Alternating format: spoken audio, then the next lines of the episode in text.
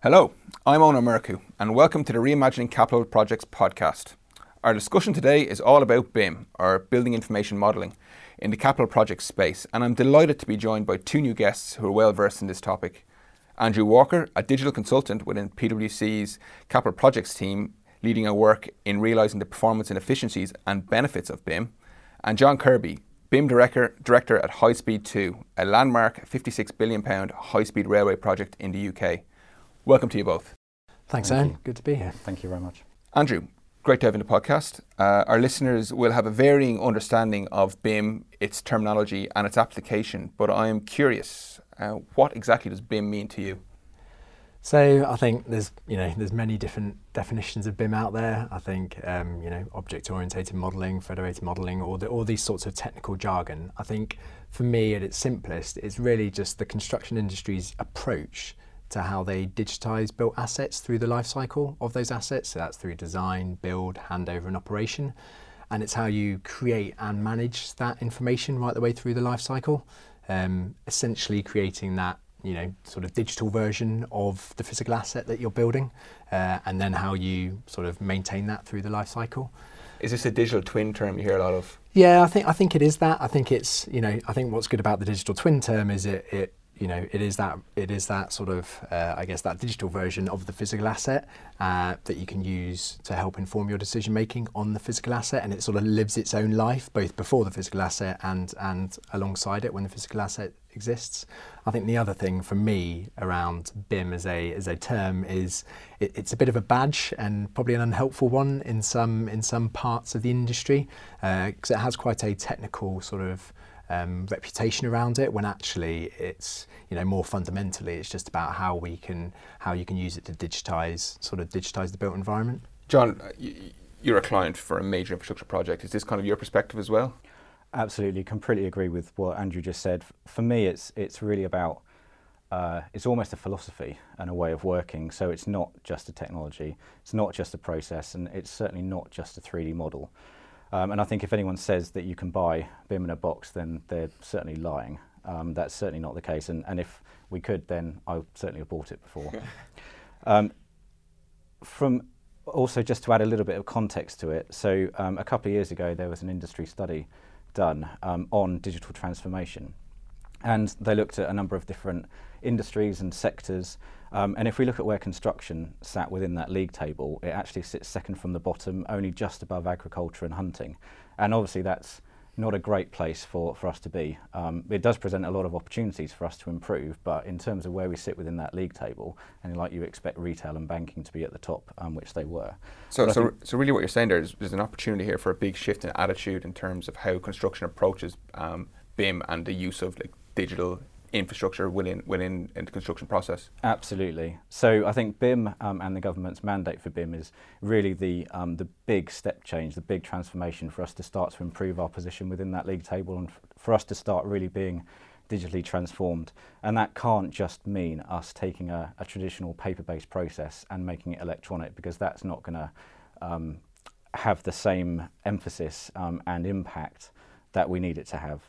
So it's not just about producing a 3D model, which is what people, um, or some people believe BIM is about, um, just because the British standard tells you to. It's much more than that. It's about exploiting data. So clear, clearly you're living this every day. Um, so from your perspective, what, what are the real benefits of BIM um, from a project delivery sense and even from measuring KPIs as you progress? So um, a few years ago, we came up with a target for our um, efficiency saving for BIM, and, and, we attributed around half a billion pounds worth of savings as a minimum um, on the efficient implementation or the effective implementation of BIM on HS2. Um, and we're starting to see some of that come to fruition now. So our supply chain um, are seeing, d- depending on what stage they are, so um, during the hybrid bill um, development, we're seeing some, um, some really efficient processes happening. We're seeing data actually being used um, throughout the select committee process, for example, which is giving some real benefit to how we're going through that legislative process.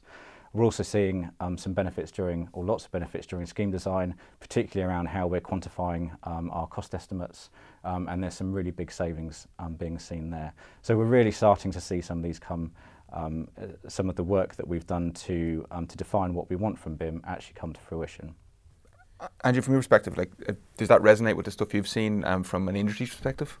Yeah, absolutely. I think I think the potential benefits are, are you know r- really significant, but there's so many different ways that you can use BIM that obviously impact the actual benefits you're going to realise at the end of it. And I think we um, one, one thing that comes to mind, we did an interesting piece of work for for the UK government looking at analysing and quantifying the benefits of BIM, and we essentially created a bit of a framework that had about 117 different ways in which you could you could use BIM, and then the benefits that they would generate.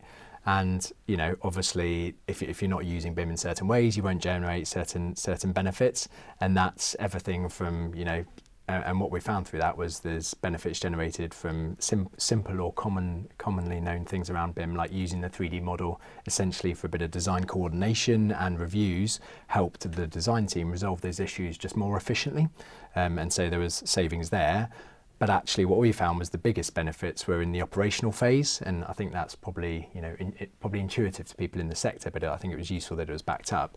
And, and really, one of the specific examples there was around the the access to, to better inform, better asset information um, for for the operators and maintainers was was one of the key benefits there, uh, and it actually increased their first first time fix rates on the reactive maintenance, and they attributed about a 10% saving to all their reactive maintenance as a result of having just much much better asset information from, from the BIM model through from a, from a BIM process that had gone through the life cycle. So, um, Andrew, that piece of work has been um, has been really great for, for us and for industry. Um, it's been really hard for us to quantify the savings that attributed to BIM, purely just attributed to the process and the technology and, and all of the things I, I talked about earlier.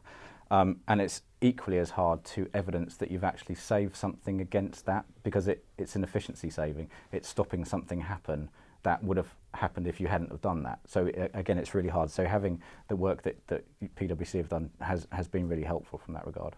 Yeah, and I would, I would um, thank you, John. I guess um, I, I, think I would reflect that it was, you know, those conversations were quite challenging because, you know, in, in some organisations, some individuals, there's a natural optimism to think actually, you know, we would have found these issues already anyway, regardless of whether we used BIM.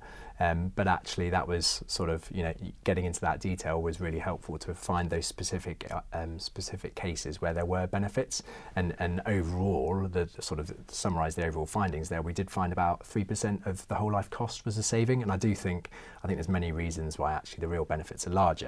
But but even that three percent. Um, is quite significant when you compare it to the you know the average margin of, of contractors being at around one one and a half percent, but also when you extrapolate it over really significant projects like HS2 or the National Infrastructure Pipeline, what sounds like a relatively small percent actually becomes sort of a real, really significant number in absolute terms. So, so to, cap- so capture, John, to capture the benefits that Andrew and yourself have just described, um, what steps should organisations take to making sure that BIM is implemented correctly on their programs or projects? So, um, for me, it's um, you almost have to start right at the beginning. You have to focus on getting the basics right. So that's um, making sure that you really understand what your processes look like. Um, even things like making sure you've got the right taxonomies associated with your data, making sure that your data is structured, making sure that you know um, even just the metadata and the um, the attributes that you're storing against it, all of that kind of stuff adds up to making sure that you can find the data, that you can actually use it later, um, and that you can actually then do uh, start to do some um, more powerful things with it. Um, I think if we look at BIM um, in its widest sense, it impacts on technology. As I mentioned, it Im- impacts on process. It's got a data side, but it's also got a cultural people side, which is the transformation bit. And it's really easy to forget about the, um, the, the, people side, the culture side. Um, and that is actually the most important and the most challenging. So if it's about digital transformation, then we do need to make sure that right culture is in place because um, I know from experience that if you try and do this and you haven't got the right um, culture, you haven't won people's hearts and minds with, with the benefits and the ways of working, then as soon as the pressure hits, data will be the thing that people forget about and, and it will be the thing that doesn't get delivered or doesn't get delivered to the right quality. And if we're talking about a minimal, viable, minimal viable product that includes data, then we need to make sure that um, we've got the project managers um, and the whole of the organisation and supply chain on the same page. Yeah, and I think I'd, I'd completely echo that piece around the importance of people. I think you know, when I think about that transformational change, it's people, process, systems in that order of importance and challenge in terms of having having that successful result at the end of the transformation. Um, and and I think it, I agree in terms of I think clients really or organisations really need to focus on where where BIM can drive most benefits for their organisation. And to do that, they sort of they need to understand the business processes that, that can be impacted by BIM to sort of strike out those uses of BIM that aren't relevant, but then focus on the really value adding ones to their organisation. Um, and particularly also cognizant of their sort of role in the asset life cycle. So some organisations, you know, a, a, design consultant might be quite focused up front in the design phase. Uh, compare that to an owner operator who takes it right the way through from concept to sort of the ultimate asset operation and maintenance phase. You know, they've got very different sort of business processes that they need to think about how how BIM can actually help those those sort of business processes through the life cycle. So Andrew, then re- reverting back to a, a wider industry view, looking at it from a construction or infrastructure or a real estate perspective. Where is BIM on its journey to date then really in sort of realizing and, and grabbing these benefits that we've just like described in detail here? Sure. So I think the I, th- I, think it's been a long journey. It's probably fair to say back to the um, sort of the construction strategy of 2011 and, and, and previously. I think, as John mentioned earlier, the the mandate of 20 or the BIM level two mandate around 2016 definitely helped the industry in that initial adoption phase and helped sort of kickstart the way that organisations are starting to, to use BIM. I think you, you read the like the NBS surveys every year, and, and at the moment, I think last year they said about 75% of respondents were using BIM in a BIM in a meaningful way, which is obviously increasing year on year. So that's great. But I think that is, to me, that's still quite an isolated use of, of BIM in terms of how you actually use it to maybe better design your, your buildings, or maybe people starting to integrate it with the construction process and understand how sequencing works on site. It, it's still, you know, some, some, some, there's definitely some leading edge, um, but there's also a big trailing edge on the industry for that. And I think that in you know in the future there's this real opportunity for it to have a much more fundamental role in in helping clients digitize and organizations digitize their business. So, so John, from a HS2 perspective, like what, what are the key challenges or blockers that are impeding a successful BIM strategy? Um, so um, I think this this is probably um, more from an industry perspective, but obviously HS2 um, as well. So I think the value of data is generally not understood. Um, I think we are getting better at articulating the, the benefits and, and the value of um, actually working at a data level, um, but it's really hard to, um, to move away from, from traditional processes which, which are generally not data driven. Um, so, so we need to get better at that. Back in 2013, 2014, HS2, we conducted a, a BIM upskilling study, which at its time was one of the most comprehensive studies looking at our supply chain capability to be able to deliver on the requirements that we were going to be putting into the marketplace for our main work civils contract. Um, and uh, it was quite a successful study. It came up with a number of recommendations. Um, one of those recommendations said that if we don't intervene um, in terms of upskilling um, some of the supply chain, particularly some of the lower tiers, then we weren't going to be able to get our requirements delivered to us. So um, we put together um, a, an e-learning site, um, bimupskilling.com, and we've had around 3,000 people from our supply chain, from HS2 Limited, um, and from um, academia and, and, other parts of the world go in, complete those modules, um, and hopefully now really understand what BIM means to HS2 and they can start delivering to our requirements. And I think from, from sort of someone outside of the HS2 organisation, I think it's fantastically positive to hear that story of how, you know, how transformational BIM is being treated within HS2. Um, because I think back to where we started on this, I think sometimes BIM does have that unhelpful reputation as being a bit of a technical tool that sits down in technical teams, and it's not sort of elevated to that to that sort of opportunity, or not elevated to the, to the level where it's an opportunity to help actually, you know, digitize a business and improve some of these wider business processes. So I think that's that's you know great great to hear from someone who sits outside of HS2 as well. So Andrew, with that perspective, then where do we go from here? What is the future of BIM? So that's a big. There's probably probably a few theses uh, around around that subject. I think. Um, I, guess from my perspective, I think it's, and we've touched on it. I think uh, already. I think it's broadening the use of BIM data. So I think it's you know there are some quite narrow ways in which it's used at the moment. Um, you know, like parametric modelling, I think is, is is something that's starting to you know ha- well has been used in in you know around structures and sort of isolated buildings, but actually to sort of broaden the opportunity to to use that in a way that is going to materially impact programs programs of work I think is is, is something that's interesting. I think in, in, that's a good example maybe where, where BIM is it's almost a great enabler of all the lots of exciting things. So I think some of the client conversations I've had recently, you know, across there's, there's a, a across a national portfolio of projects, uh, clients looking to use BIM to aggregate the, dem- the material demand across those projects, so that they that can then be a lot smarter in how they do procurement. So employing like category management techniques um, to, to, to, buy things smarter. I think there's lots of um, you know lots of uh, I guess airtime at the moment around exciting things like 3D printing and 3D printing your buildings and drones for progress measurement. I think all of that you know is built on the fundamentals of having an intelligent 3D model of your of your asset, which is which is what you know fundamentally BIM is trying to give you.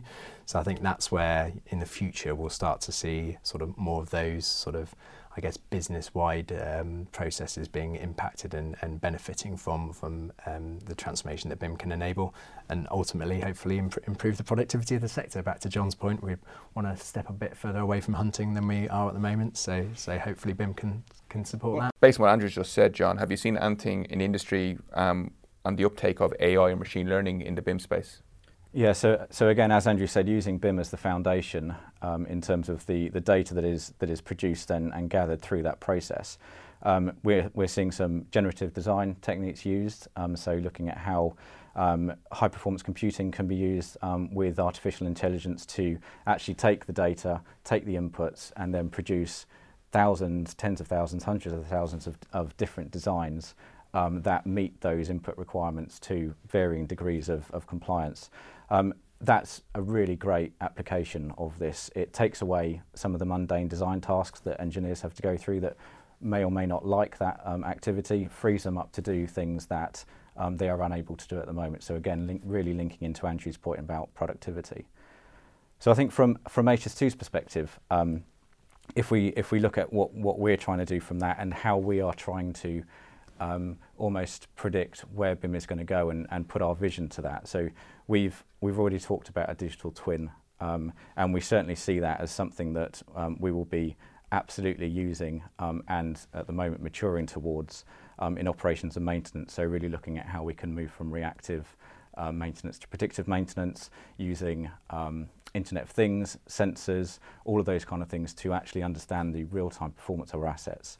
But now during design and construction, um, we are looking at how we can, what we're calling a virtual railway, use that to really understand HS2 um, as it's designed um, and as, as, it's actually starting to be built, do digital rehearsals, so look at how we can understand the construction um, sequence and look at how we can make better decisions earlier um, and um, not have any issues on, on site when we get there.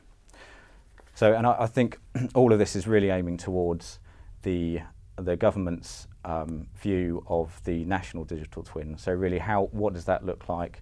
How can we as HS2 and other um, uh, sort of big organisations, big projects feed into that as well and make sure that we've got this UK-wide view of infrastructure. Well, I think that's a good place to leave it for today. Um, my thanks to the digital twins, Andrew and John, for being here today. Thank Thanks, you. Owen. Thank you, Owen. It was a really good insight and really good chat. And again, to everyone listening at home, thank you all.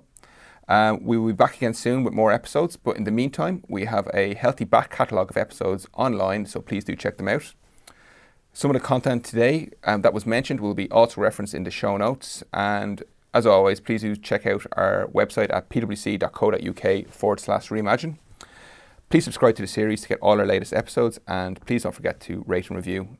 So until next time, thank you all for listening.